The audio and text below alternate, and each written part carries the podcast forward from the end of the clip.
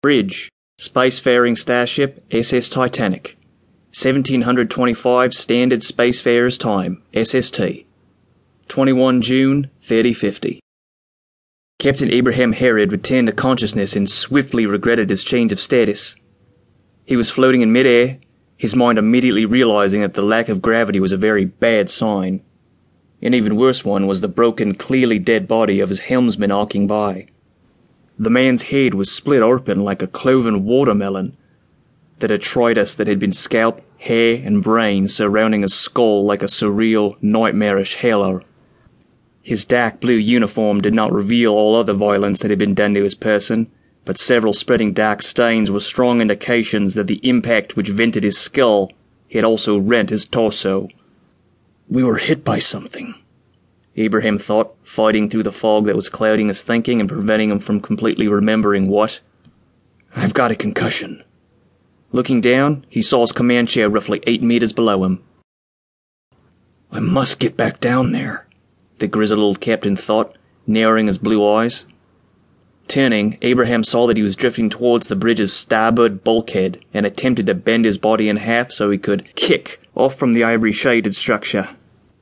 The movement made him cry out involuntarily, the sharp sensation of pain telling him that there was something seriously wrong with both his legs.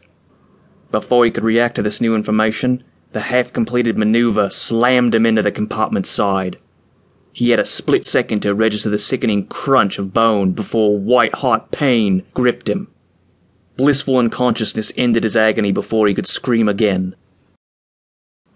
Abraham came to, strapped into the Titanic's command chair, with Mr. Cause, the Titanic's sensor officer, attempting to set his right leg.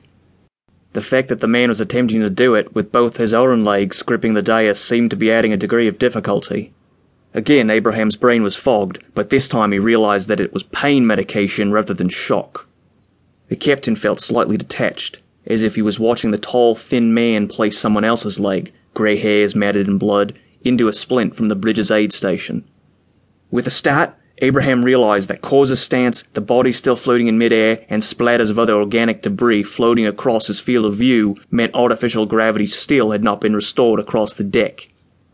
Abraham took a deep breath and instantly regretted it, the slaughterhouse smell hitting him like a physical blow.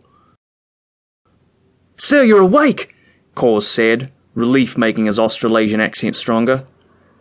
Abraham tried to respond, his tongue thick and mouth sticky.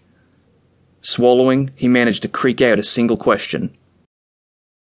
What happened?